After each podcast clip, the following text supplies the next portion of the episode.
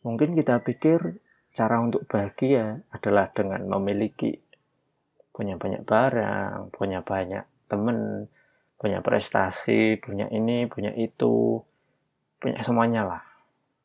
Tapi kadang cara bahagia itu salah satunya adalah dengan melepaskan, merelakan, hmm, atau mengikhlaskan.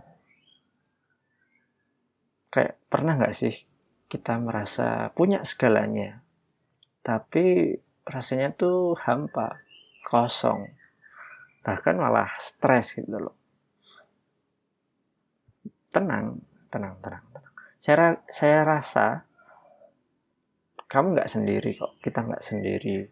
Banyak orang di luar sana yang sedang ngalamin atau at least pernah ngalamin hal demikian. Ya meskipun ya kalau punya berlimpah keberlimpahan abundance. Itu ya bikin seneng. Siapa sih nggak yang nggak yang nggak seneng punya banyak uang? Siapa sih yang nggak seneng punya banyak teman? Tapi kita sebagai manusia kan punya batasan ya. Kayak batasan ruang di otak kita di tempat tinggal kita gitu. Memang cara bahagia ini macam-macam ya. Mulai dari bersyukur berderma eh, atau ngasih ke orang-orang kayak gitu jalan-jalan ya pokoknya macam-macam lah. Tapi kayaknya menurut saya salah satu cara bahagia yang kelihatannya simple kelihatannya simpel ya.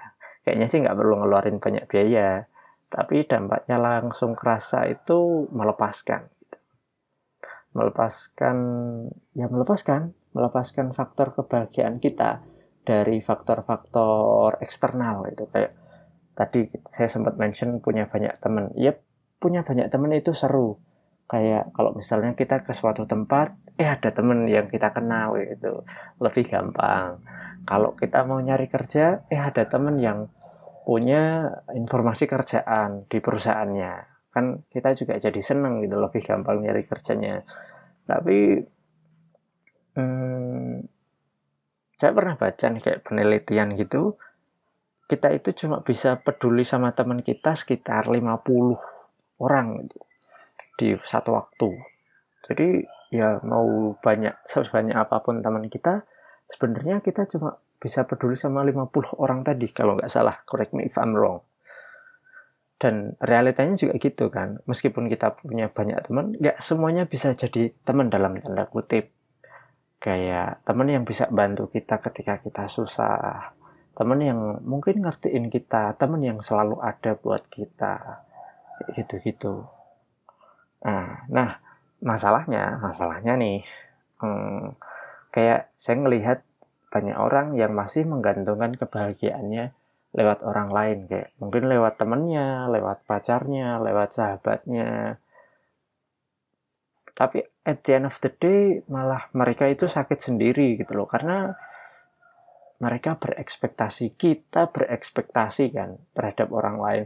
Kita punya kayak idealnya temen, idealnya orang lain tuh gini pada saya. Tapi kita nggak bisa mengendalikan kan orang lain punya background sendiri-sendiri, latar belakang, mood, uh, kondisi macam-macam yang nggak bisa kita kendalikan. Tapi kita juga punya idealisme kita sendiri. Kita berekspektasi, berekspektasi, eh terus dikecewakan. Jadinya uh, sedih sendiri gitu, stres sendiri malahan kan. Padahal di stoicisme atau stoa atau stoik ya apalah.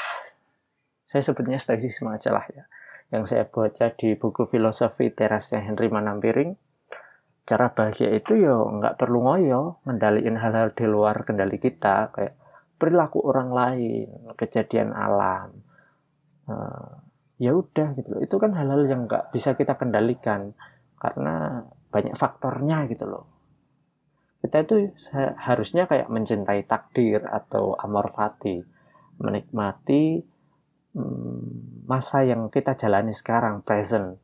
Karena kita nggak bisa mengubah masa lalu. Yang lalu ya biarlah berlalu gitu. Nggak bisa kan kita apa-apa misalnya kita salah omong. Ya wis, kita cuma bisa minta maaf. Kita nggak bisa ngubah kembali ke beberapa waktu sebelumnya. Ngubah omongan kita nggak bisa. Terus juga kita juga nggak perlu terlalu khawatir tentang masa depan.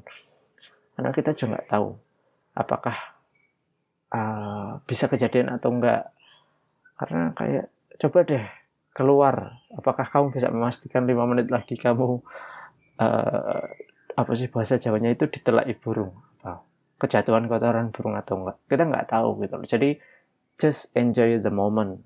Fokus pada diri kita gitu. Nggak perlulah menggantungkan kebahagiaan kita lewat orang lain.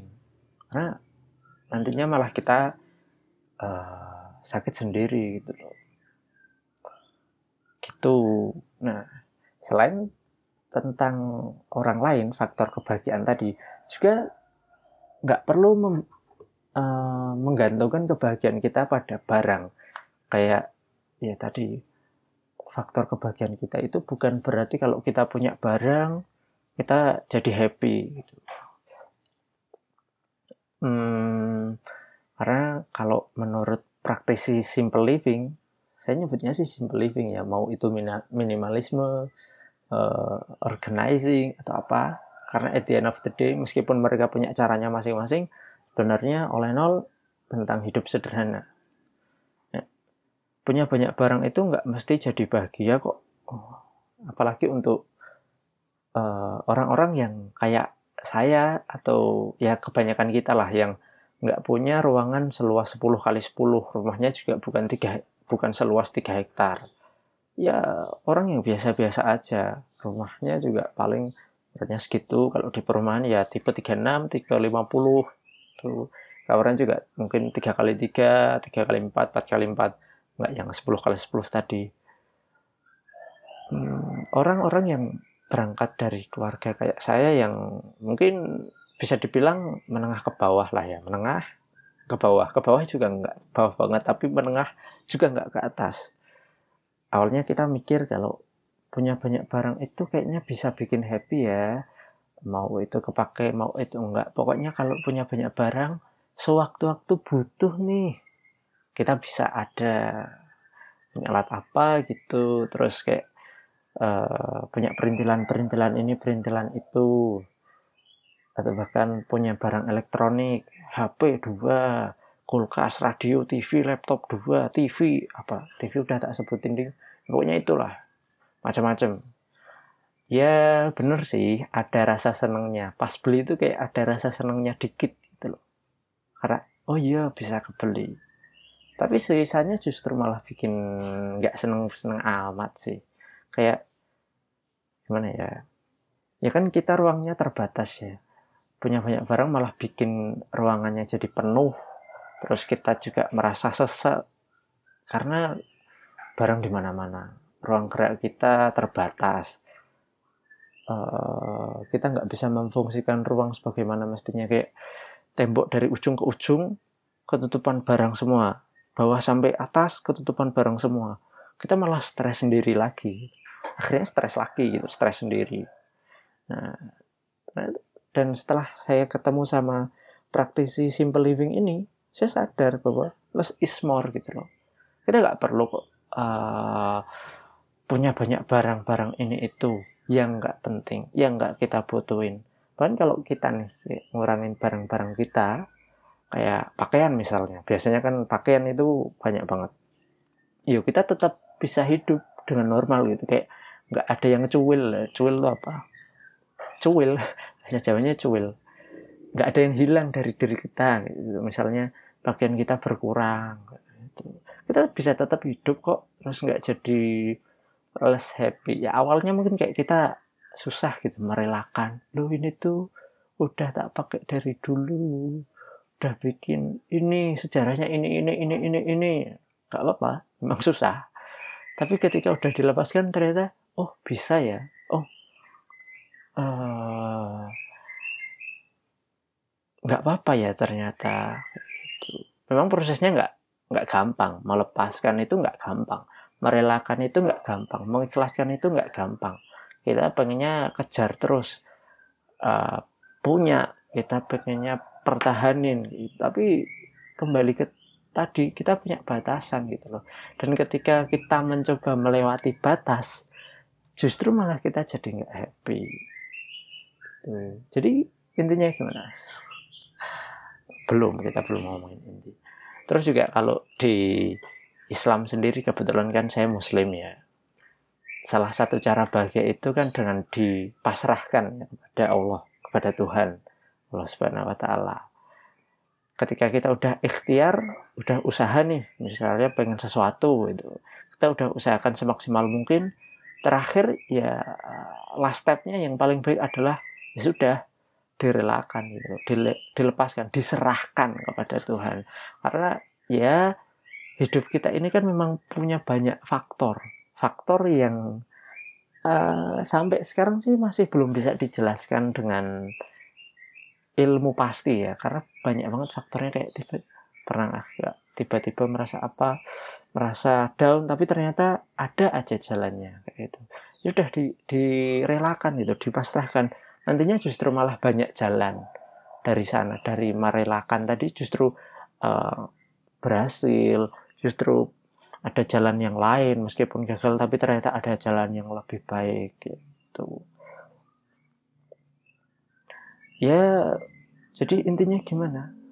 Jadi intinya ya kita sekarang ngomongin inti. Jadi intinya ya menurut saya sih salah satu cara bahagia itu ya lepaskan gitu lepaskan semua yang nggak bisa kita kendalikan. Faktor-faktor di luar kita teman-teman kita itu barang-barang kita uh, dan mulai fokus sama apa yang bisa kita kontrol yaitu diri kita. Nggak perlu iri dengan apa yang dipunya orang. Misal orang punya motor baru ya wis nggak perlu iri karena mungkin kita belum punya uangnya. Mungkin orang tua kita juga hmm, masih punya kebutuhan yang lain. Jangan sampai nyusahin orang juga kan. Terus nggak perlu uh, fokus sama kehidupan orang lain fokus sama kehidupan kita. Kenali diri kita. Uh, kalau kata pepatah kan tak kenal maka tak sayang. Itu juga berlaku sama diri kita gitu loh. Kalau kita kenal sama diri kita kita jadi lebih sayang.